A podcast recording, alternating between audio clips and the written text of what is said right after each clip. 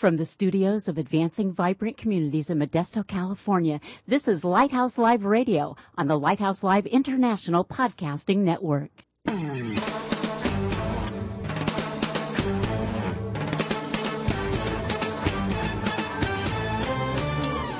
Welcome to Lighthouse Live, the radio voice of advancing vibrant communities. Our mission is to motivate believers to move out from the four walls of the church to personally serve the needs of their neighborhoods. Get ready for a no holds barred, honest look at the Christian lifestyle the way Christ commanded it to be. All that and more coming right up here on Lighthouse Live.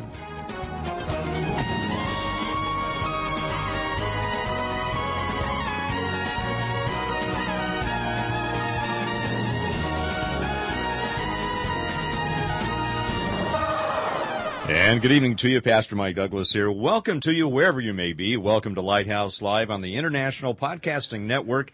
Great to have you with us and uh, a special night tonight. You know, we, Elaine, I was just thinking today as I was driving in at, at zero dark 30 today, which is always a, a dangerous proposition. But I was, I was thinking, you know, there, there are some people, uh, when you think of them, a word or one or two words mm-hmm. immediately pops into your mind. Uh, Mr. Owl, our prayer intercessor over here, the inimitable Mr. Owl. Uh, you think, of, I mean, even think of loyalty. You know, if you're in a mm-hmm. foxhole, you're in a battle, mm-hmm. Al's the guy you want watching Indeed, your back, yes. you know. Um, we think of you, Elaine. I think of compassion, you know, the angel of mercy here at AVC, which is why they have you answering the phones and not me. And, um, uh, but, you know, I was thinking, our, our guest tonight, yes. Dr. Michael Wright, mm-hmm. uh, a friend and, uh, a colleague and, and a brother in Christ. And Michael, when when I um, think of you, the word that Michael's getting worried now. well, I, yeah, I am worried. That worries me really bad. Yeah. But but when I think of the, the word relation, relational or mm. relationships pops to mind. The the relationship that we have to God, the relationship that we have to each other, the relationship between people groups, the relationship uh, within the body of Christ um, at least when I think if that's what God pops into my head is mm. is the way He has gifted you uh, with with unwrapping what relationship is all about, and uh, we're going to unwrap that some more yes. in just a little bit. Right now, though, before we get to uh, Dr. Michael Wright, let's check in with our friends from Voice of the Martyrs.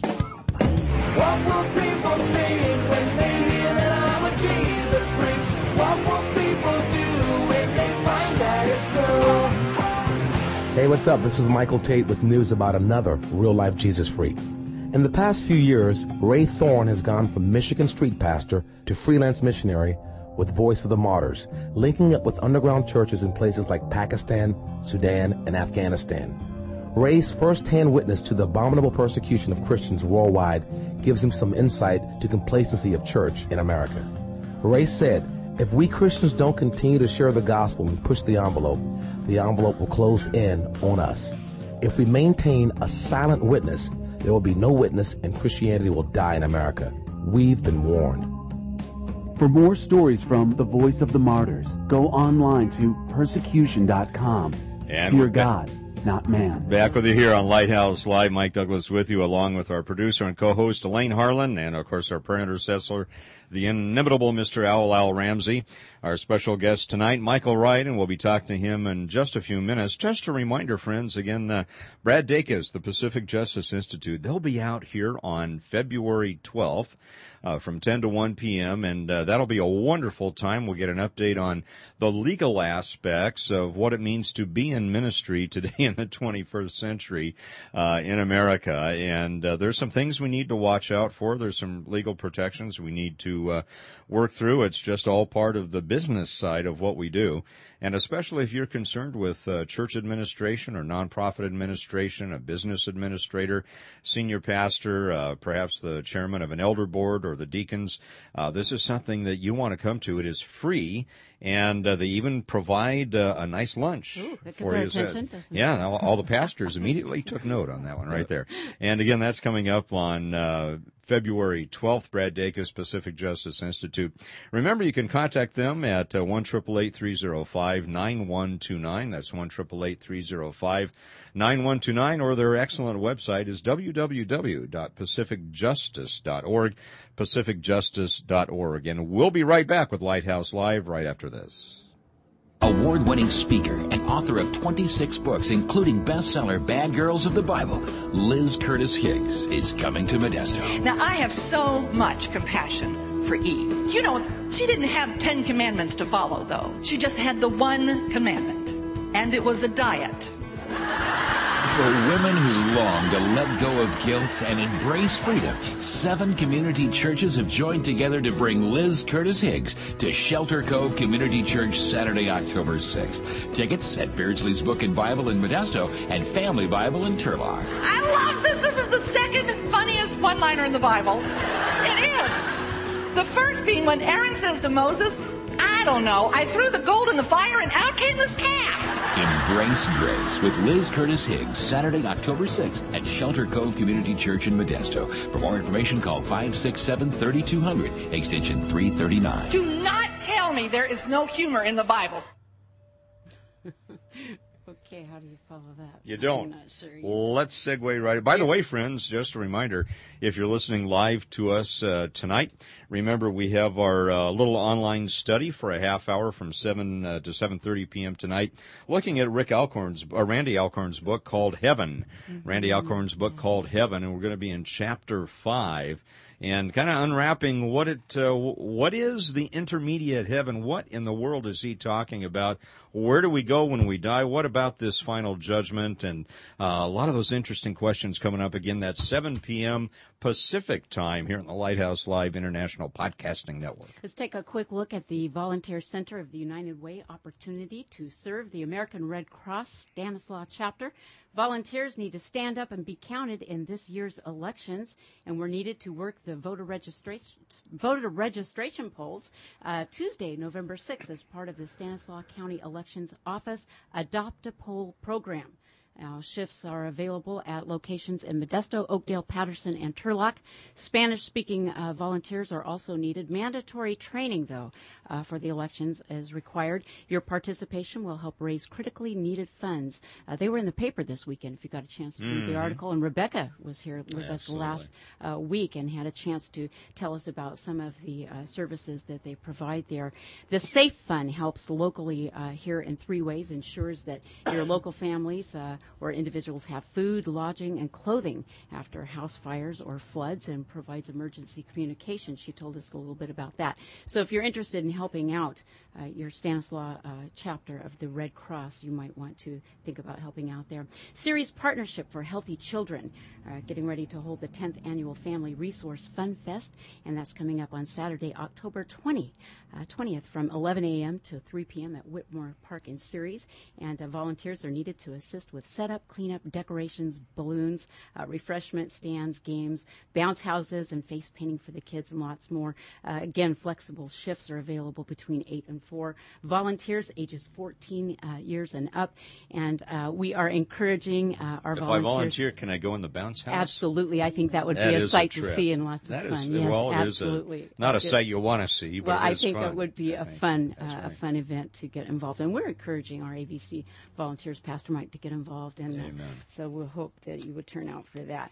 And uh, you know how we are always uh, encouraging our uh, v- AVC volunteers in the visitation of nursing facilities. Well, the Pet Outreach Program of SPCA invites friendly pets and their humans to visit seniors in convalescent uh, hospitals and care facilities throughout. Can I bring my goats? Oh, please do both of them, Patches and Freddie. Yes. Well, they kind of freak out Oh, that. that would maybe. Be so. know. Wouldn't that be great? It would be entertaining. it would Yeah. be volunteers to accompany their pets as they. I can just see it now. to socialize. Maybe, maybe not. Only if you go with them. you trying to get So through I'm that? trying to get Okay, to something here. To socialize with residents uh, and facilities throughout the community. Uh, during these visits, animals are often successful in increasing communication and decreasing anxiety. and in cutting through the barriers that isolate people. And these visits are made on the first and second Saturday mornings. And if you have any further questions, uh, and you can contact our friend Barbara Borba, she'd be happy to hear from you. She's at 209 524 1307, extension 113, again, 209 524 224-1307, uh, extension 113, or you can always phone us here. We're, we're great, uh, glad to hear from you at 544-9571. Again, 544-9571. And we have lots of opportunities for you to help out. Don't forget about the big picnic coming up. That's right, coming up on September 27. That's Thursday. Uh, anybody related to AVC, volunteers, uh, if you've been served by AVC, if you're one of our over 90 partner agencies uh, to bless the city, we'd love for you to drop by. It'll be kind of a, a picnic type thing. We're going to have ribs there and more uh, food. more food. That's right. And also we'll be grilling some hamburgers and hot dogs. And I know Elaine, those are your favorite, those little hot dog guys. Vegetarian. Yes, yeah. Uh, but anyway, we'll have for those of you carnivores, we'll have some good stuff there, and we'll also have some leafy things we'll too some, for yeah, we'll those those who are not. And uh, again, that's at Downey Park. That's just north of Downey High School on Coffee Road, uh, near Brighton, and uh, actually just a couple blocks up from our uh, Office here. Uh, it is from 4:30 to 7 in the uh, evening, and again, it's a drop-in thing. We'll have a brief recognition program around 5:30. We'd love for you to drop by. Just come by and say hi, enjoy some ribs or hamburgers, hot dogs, whatever is your fancy there or leafy things. And uh, I don't know. We may what, even have a bounce house for Pastor Mike. You never know. or, or, Pastor Mike may get bounced. I don't. I'm not quite sure how that's going to work. But anyway, we'd love for you to come again. That's uh, Thursday. That's Thursday, September 27th, from 4:30 to 7 p.m. And uh, again, if you'd like more information on that, please give Elaine a call at 209-544-9571. You know, we mentioned that our guest this week is is well loved and highly thought of and comes highly recommended far and wide. And we're just so pleased to have Dr. Michael Wright with us. And, and we want to thank you, uh, Dr. Michael Wright, for being with us this week. And I just, uh, you know, thinking about you sent us some of your, uh, well, not a, really a resume because you're not applying with anything, but kind of a bio and some information. You and I were chatting uh, when you got here today and uh, a little bit about your background and your experience. What, uh, how did God purpose this career and this kind of path uh, in your life to begin with? Well, um, Elaine, thank you, and Mike, for letting me be here this afternoon. It's a real pleasure. Um, I came to Turlock in 1976 out of uh, what you would refer to a very successful ministry in Hayward, and um, did not understand what God was doing by bringing me to this city of uh, at that time, I think it may be 30,000. Wow. Huh. Yeah, and uh, it was like jumping off a train moving 95 miles an hour into a wall of jello. you know. That's a nice visual. yeah. I mean, you know, here I was, a, a pastor in a metropolitan area, uh, seeing a number of people come to Christ that from all kind of backgrounds.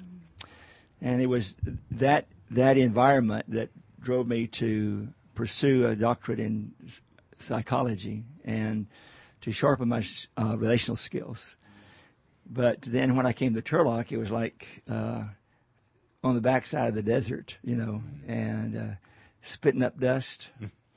and you know what we we come from dust and we're going to dust. And i didn't know if i was coming or going. But but not that soon right? I'm sorry? Not that soon. Not that soon no. but uh, god was developing a work in our life um, mm. in this area of reconciliation that has become a very important aspect of our ministry.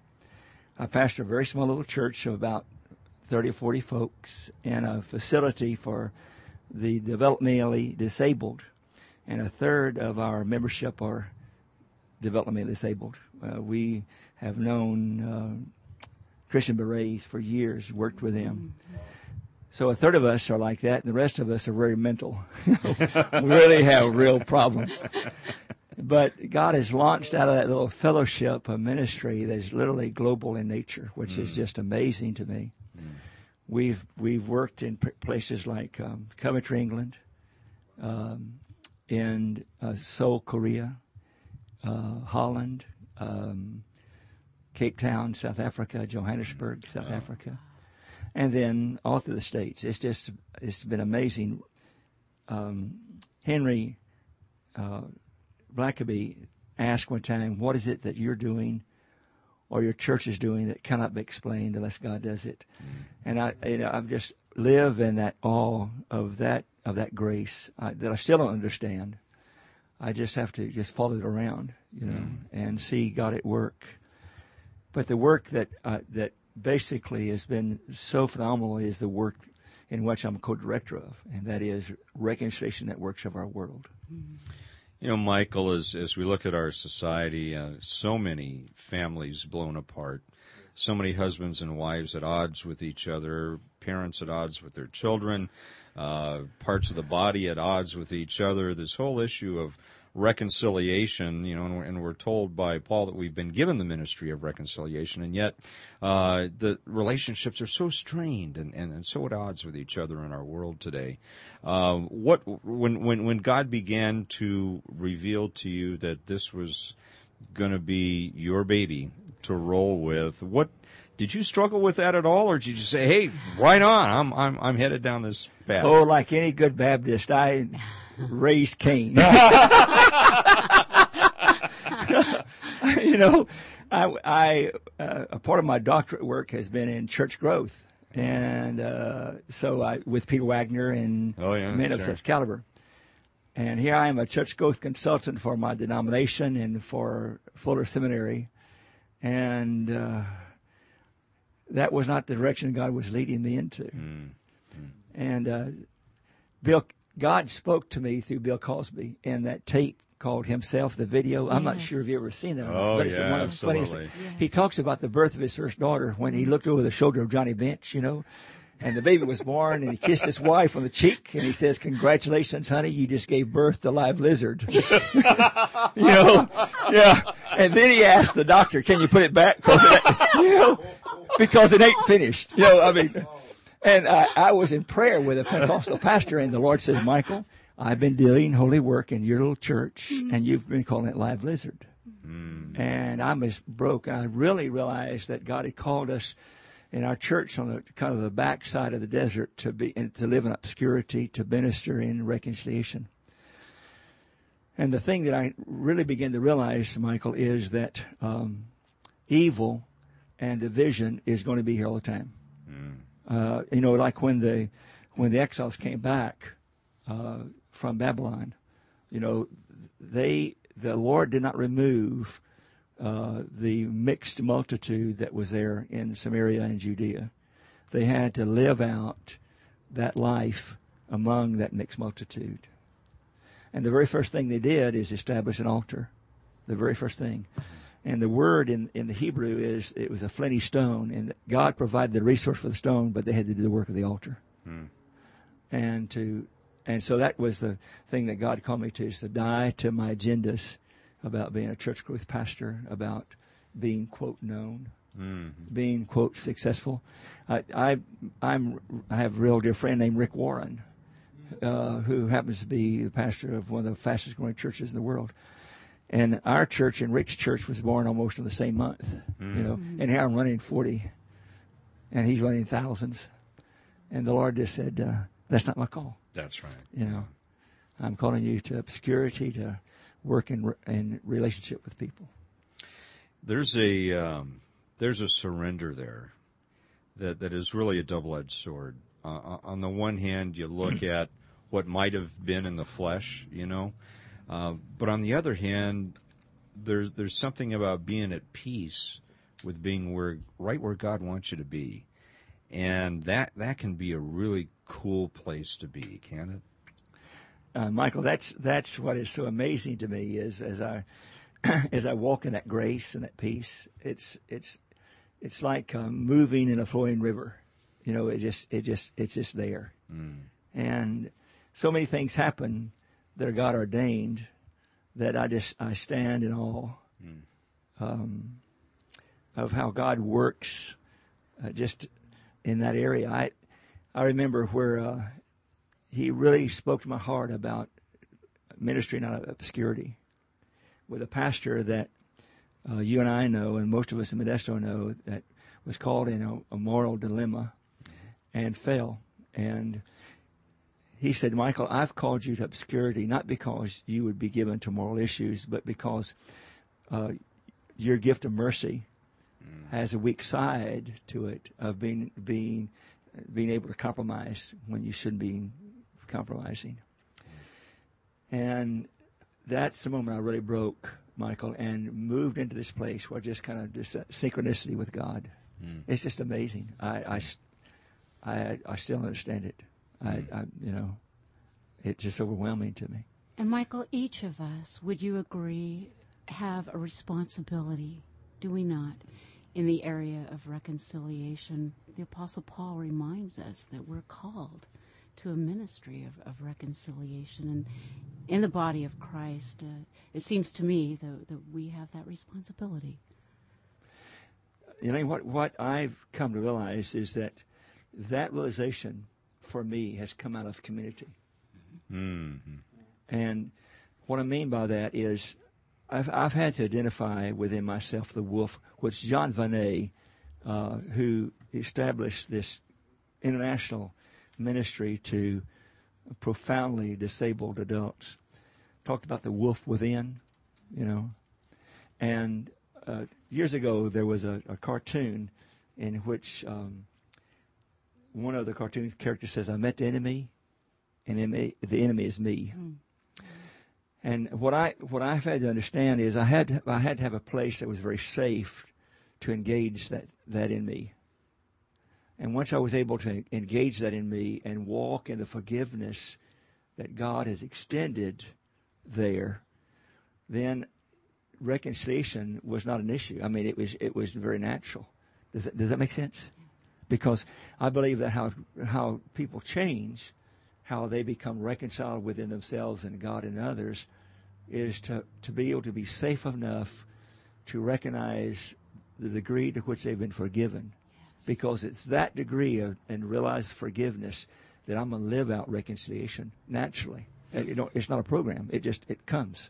But that that takes us integrating our faith into everyday life and not compartmentalizing so that you know we leave the God thing on Sunday or whenever oh, sure. it is. And, exactly. But that that that, that requires for for uh, some of us a pretty big step, and and in integrating that into our everyday life, and you know this this idea of surrender, you know, keeps coming up. We really do have to surrender to Christ and really adopt a, a, a a, a, a, holistic, if you if you will, not in the New Age sense, right, sure.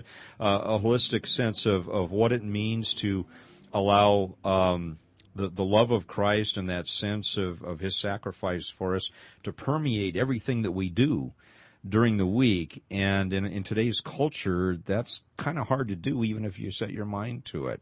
What what are some of the ways, Michael, that, that you've encouraged people to to make that integration possible to to adopt that 24/7 biblical worldview. How, how do we peop, how do we help people do that in today's world?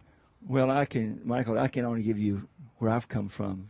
The first thing I had to realize is, as a pastor, that I was no more holy or no more called mm. than anyone else around me. Amen. And to live that out authentically. That's right. You know, to to to to, to radically call so-called lay people, men and women, into the realization that they they are just as called uh, 24 hours a day, seven days a week, as I am. Amen.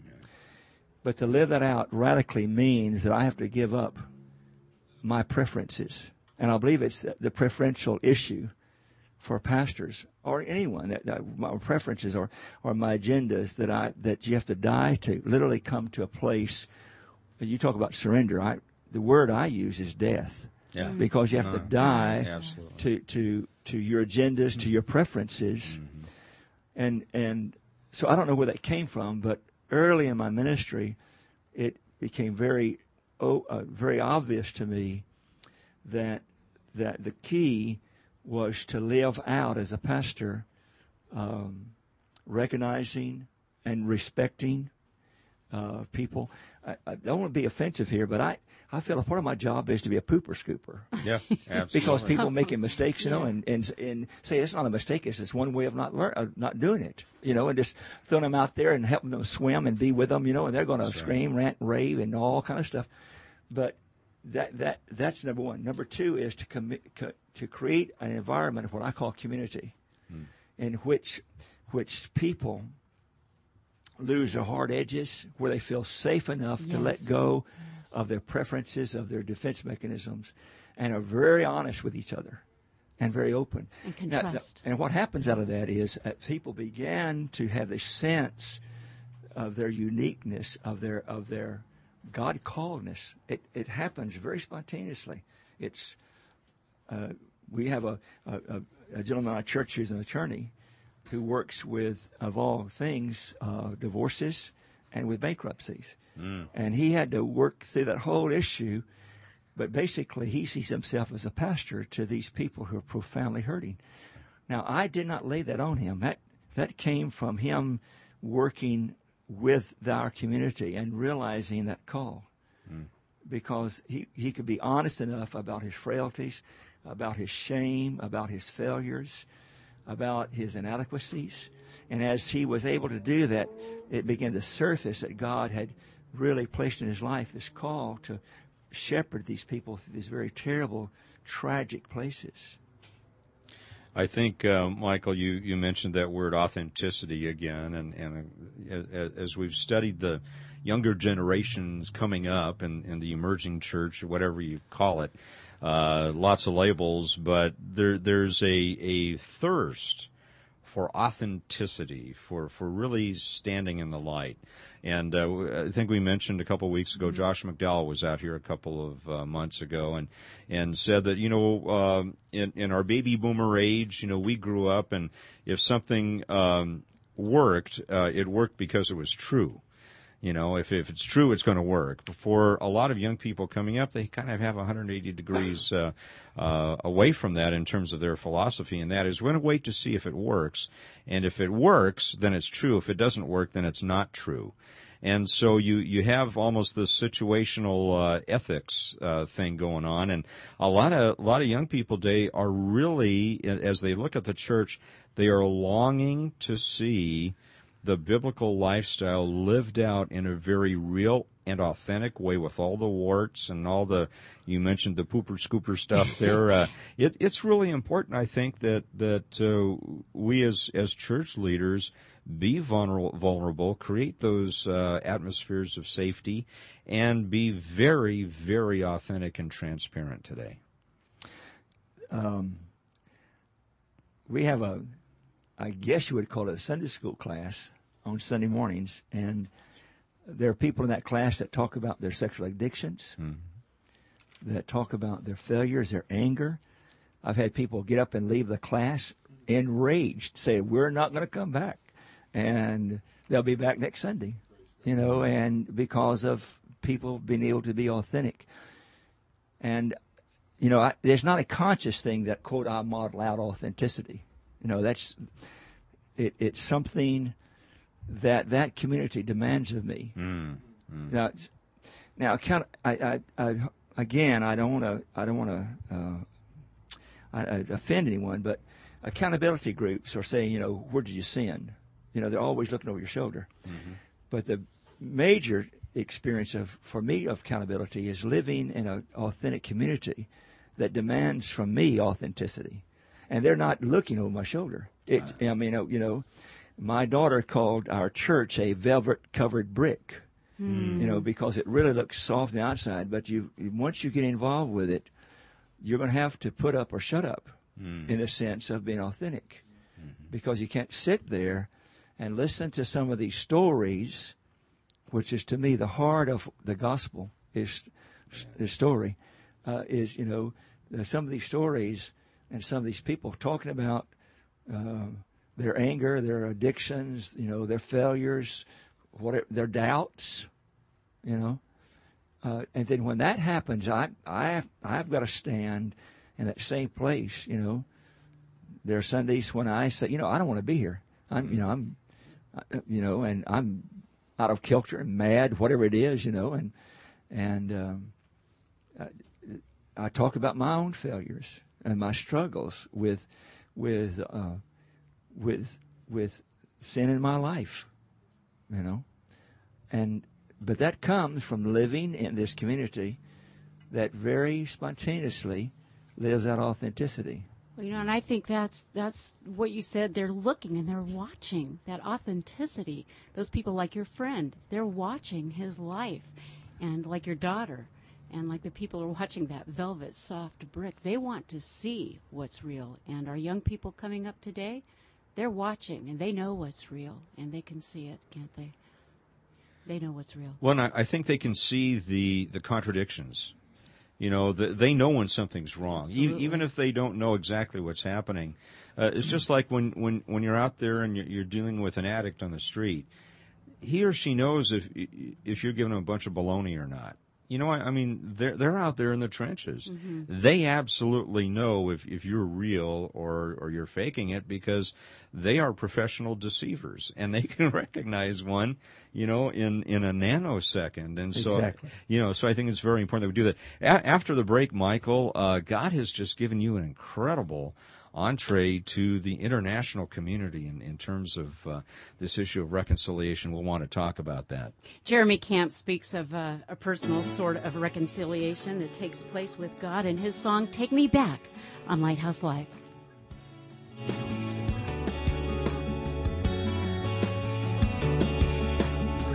The reason why I stand, the answer lies in you. You hung to make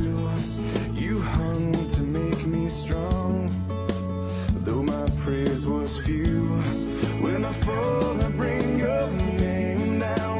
But I have found in you a heart that bleeds forgiveness, replacing all these thoughts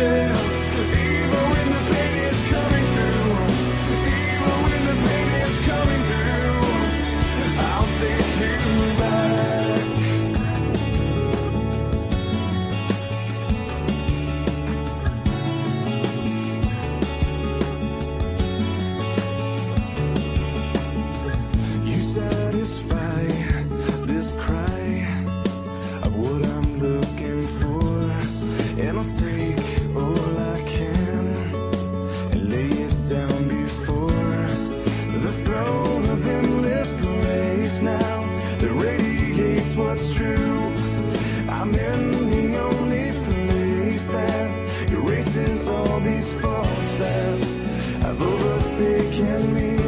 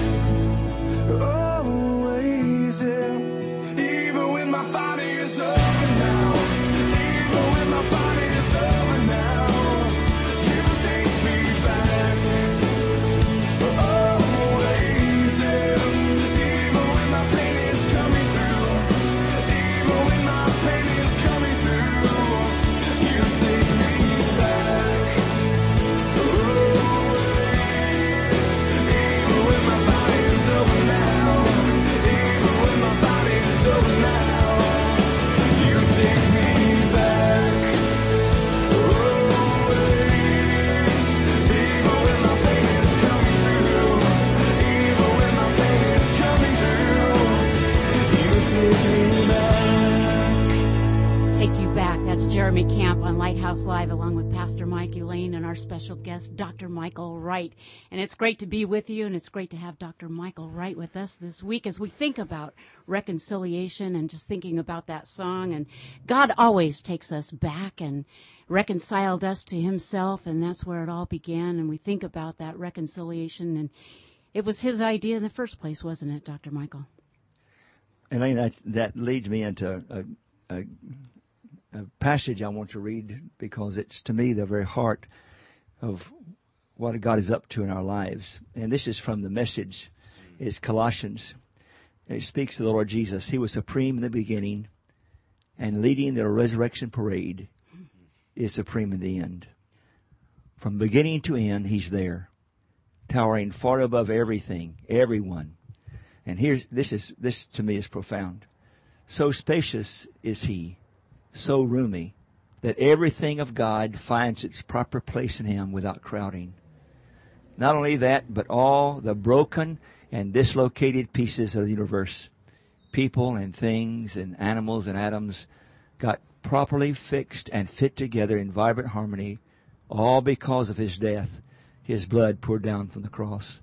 That to me is the essence of what reconciliation is. Amen. Is all the broken pieces and dislocated dislocated pieces are being brought back together. Mm. Michael, how has uh, how has God uh, used your skill set on the international? It's fascinating to me how he's he's taken. Give us a, a few stories from uh, okay. uh, from overseas. Um, as I said before, I'm a co-director for a, a, ministry called Reconciliation Networks of Our World, which bases its concept in John 17. May they be one as we are one. And it has to do with the body of Christ. Uh, we began this ministry that was that was basically um, following the ministry of a gentleman named Michael Cassidy uh, from African Enterprises in South Africa. In 1992, when when President Clinton was told that apartheid is in place, it will never change. That was February, and in April of 1992, there was a document signed to end apartheid. Mm. And the linchpin to that, there were many factors, but the linchpin with that was Michael Cassidy taking leaders on what they call green weekends, and they listened to each other's stories. Now they weren't the, the, the top echelon leader, but second level leaders, from communists to to uh, Birchites, and they would just go out uh, where they couldn't get away, and they would have to tell their stories. And uh, so, what we do is that we create a venue for storytelling. Mm. Uh, we're not issue oriented, and we started in Coventry, England, and we went to Louisville. From Louisville, we've gone to uh, Atlanta, Georgia. From Atlanta, Georgia, we've been in Baltimore, and then we've been back to Louisville, and we're going to be back in Louisville next year. But for example, uh, story driven means that uh, one of the ladies that we bring in to tell her story uh, is a lady that lived uh, in the genocide of Rwanda. Mm. She watched her husband, her daughter, uh, her three sons slaughtered. Mm. And seven years after that, she had in her home the men who killed her family. Wow. And she talks about the journey of reconciliation with those men. Um, there is story after story of of of, of women, for example, from uh, one of the churches going to a to a a uh, fortress of men who would come out at night and raid and rape mm. villagers and they came to tell them that they were forgiven. Mm. And it changed the entire system of, of what was going on uh, there. Uh, so, what we do is that we set these venues up for people to come and just talk about their journeys. In Louisville, for example, um, the gentleman who was the public relations director for Margaret Thatcher uh, his name was is Thomas, uh, and he was in Brighton when the Brighton bomber set off the bomb that blew him three stories up, and then he crashed four stories down.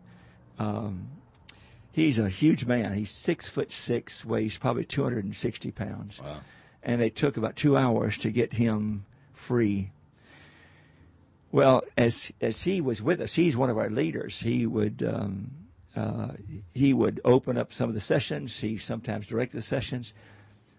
But in Louisville, he realized that he had to to talk to the gentleman, the Brighton bomber, and ask and and forgive him.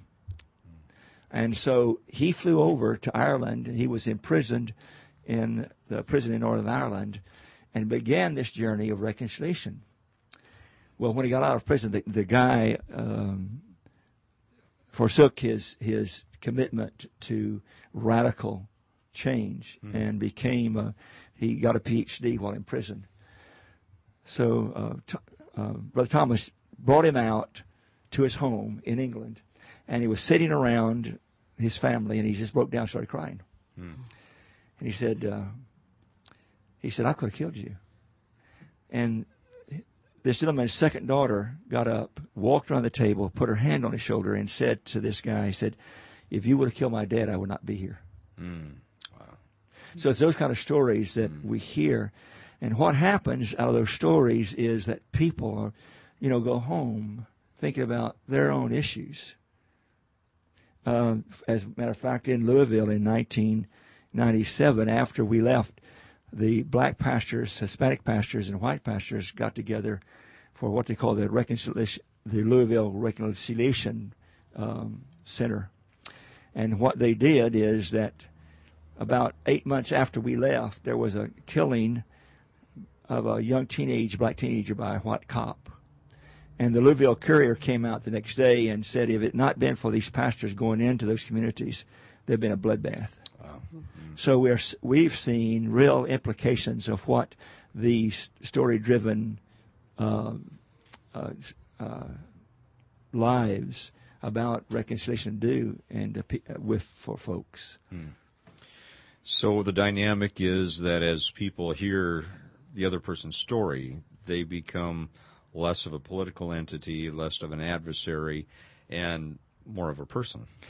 Right, and again, that goes back time and time again. You'll hear the same thing about how the person in this whole journey of reconciliation had to deal with the wolf within first. If we don't deal with that, reconciliation is a mute. It can be a program, but it's not a reality.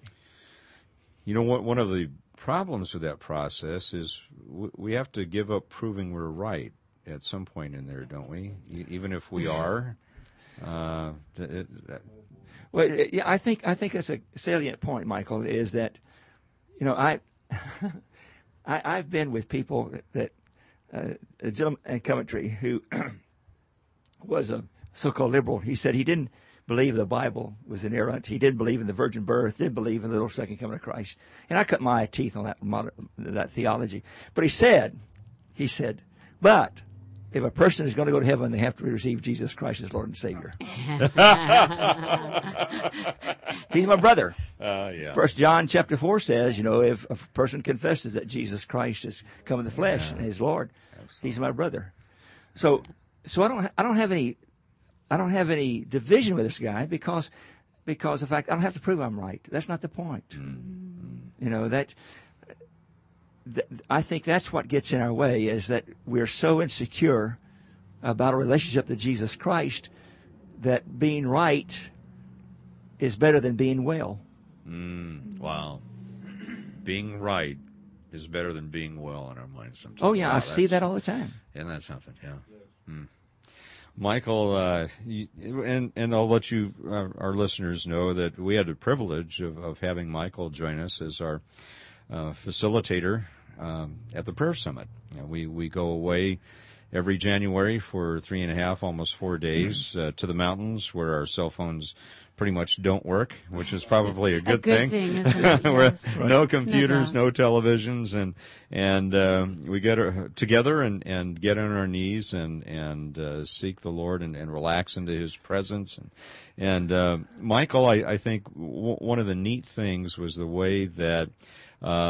You helped us just relax and allow God to minister to us in that first day, day and a half, with, no agenda. You know, God, God didn't have, we didn't have to check off a thing that this is what we learned today.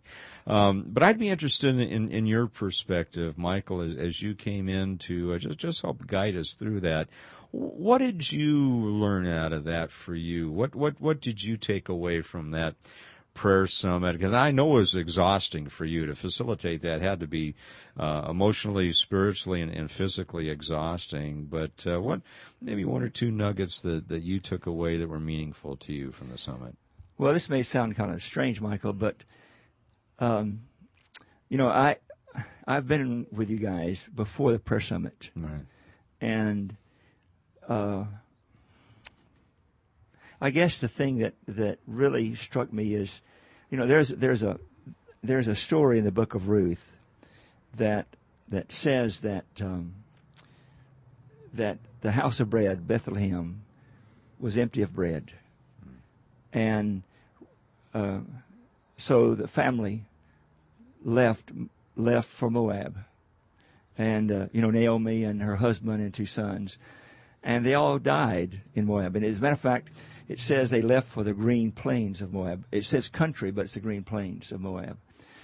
And what struck me about the group, Michael, is that the pastors, including you and others, had stayed with the stuff at Bethlehem mm. when there was no bread, mm. when everything was going wrong, when it was all desert. And, you know, y- y'all stayed with it. Mm.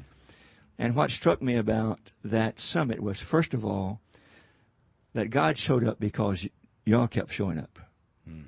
I mean, all you know, I just all I did is get out of the way, mm. you know, and just because you were at the point, your group was at the point where you were ready for God to do what He did, mm. and uh, you know, and I just just let that happen. So that's one thing that just constantly comes back to me is that if we'll keep showing up upside down, inside out, backside, mad, glad, sad, whatever, if we keep showing up, that's not hypocrisy, that's obedience. You know, but if I keep showing up, God is going to show up. And so that, that really, that affirmed to me as I watched you, uh, your, the group, the pastors. You know, I, I, was telling the gentleman who were with me today that, that, that uh, there are no hard edges in the pastors group. They're not critical. It's very safe. And I remember you telling me, Michael, it's not always been that way. Right. Yeah. Right. But y'all had to go through a time of brokenness, mm-hmm. you know, sure. of, of death, mm-hmm. of seeing this group fall to from what 100, maybe 85 to 100 down to 10 to 15 sometimes, and stay with the stuff, you know. And that to me was incredible uh, uh, faithfulness. So that's one thing. The second thing is, I know this sounds kind of strange, but I bask in the maturity of the silence. If you'll remember, you know, there were times when there were minutes of silence, yes. just quietness. And one of the things that really has struck me that that it's God that speaks to us in those silences, mm. and we don't have to fill it up with noise and you know music or worship or doing stuff. But um, I had two gentlemen from my church with me, and and they kept remarking on the fact how y'all allowed it to be silent when you know when there didn't seem to be any direction, and that takes a lot of trust in each other. And I could see in that group how y'all built trust in each other. And you're right, Michael. That took uh, many, many years to yeah. get there. That just didn't happen overnight. We've got more uh, time with Dr. Michael Wright right after this.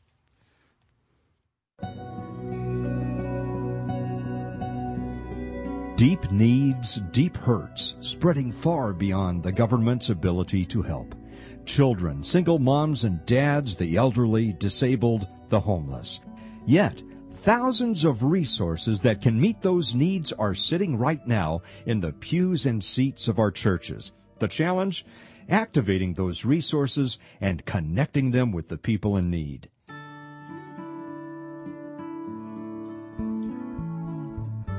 We have a proven solution, advancing vibrant communities. We bridge the gap. We connect people and churches with opportunities to serve the needs of their neighbors. pure, simple, proven effective, advancing vibrant communities. What's our motivation? Jesus' command in Matthew 22:39 to love your neighbor as yourself.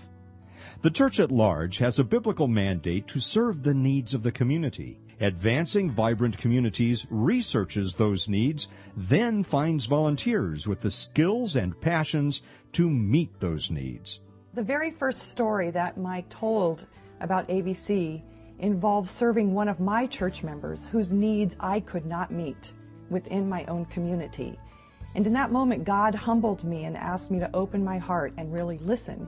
And as I saw the setup of the database, I realized that AVC is a wonderful partner with my own congregation. It helps us be more effective. This organization comes along and says, I'll do a lot of the groundwork and we'll discover the needs. And then those folks in your congregation who desire to be a part and who have these skills can volunteer. AVC partners with over 80 community and government agencies to help meet the needs of the city. We network with organizations like Habitat for Humanity, the American Red Cross, Salvation Army, the Area Agency on Aging, the school district, and the police department. Habitat and AVC is a perfect match in that we both have common missions of helping people get out of the four walls of a church, getting out into the community and helping others. AVC serves volunteers by finding ways for them to help others. AVC serves the needy through volunteer efforts with love, grace, mercy, and compassion. AVC serves churches by augmenting efforts to reach out and meet the needs of their neighbors. AVC serves businesses by helping create healthy neighborhoods, by connecting employees with opportunities to volunteer, and by providing opportunities to donate goods and services to legitimate needs in the community. Well, it works. And I, I, I believe that as in our companies, as being uh, formerly a businessman in, in, in, Stanislaus County and, and uh, other counties in the state as, as, as well, that uh, our companies were only as, as successful as our weakest link.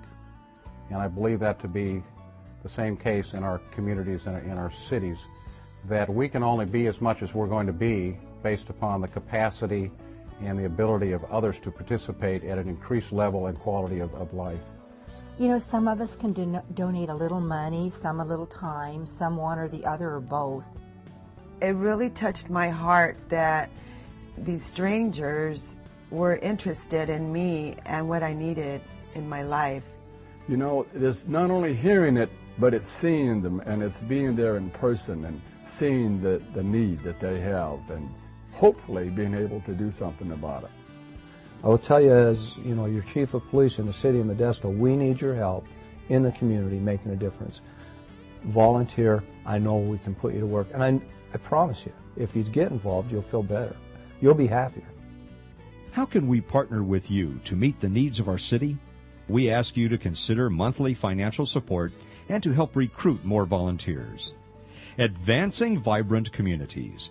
Faith in action, pure, simple, proven effective, carrying out the biblical mandate to love our neighbors as ourselves. Thank you. And we're back with you on Lighthouse Live. Pastor Mike Elaine and Dr. Michael Wright.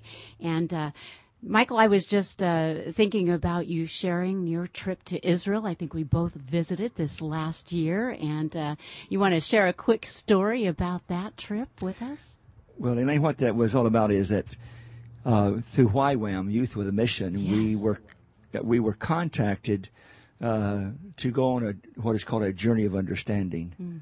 So I took uh, my son Stephen and three other people with me to go to Israel and then to to uh, Bethlehem, Palestine, or what is called the West Bank. And what we would, we will tell people is that we weren't tourists; that we were there on a journey of understanding. And it's quite amazing as as we would hear stories, for example, from an Orthodox Jewish young lady, beautiful gal, who could not even open a refrigerator door on the Sabbath because the light would turn on. Mm. You know, and next to her was a was a was an atheistic Jewish gentleman who was very liberal, mm. and their opposing views about the land.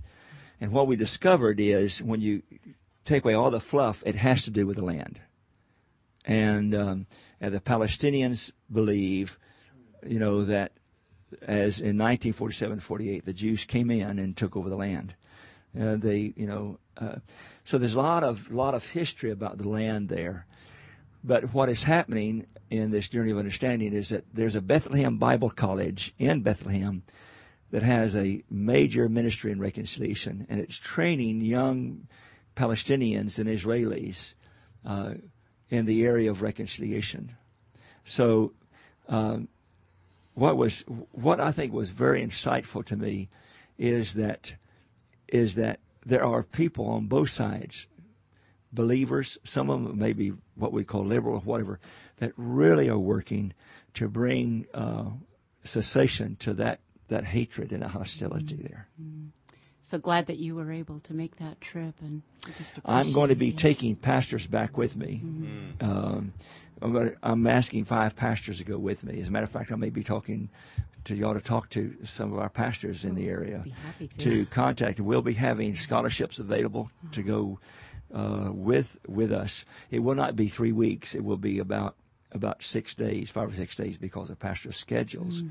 But uh, but YWAM really is sees the need of having pastors have a broader understanding than the the strong uh, pro-Israeli stand that we take as evangelicals and Bible believers, and it it can be real disturbing because you you begin to hear, you begin to engage the lives of people on the quote the other side, and you begin to see uh, the the the, the, the travesty of how the news media has has has has skewed the stories. No kidding. We are so bumping the clock. Can we have you back again sometime?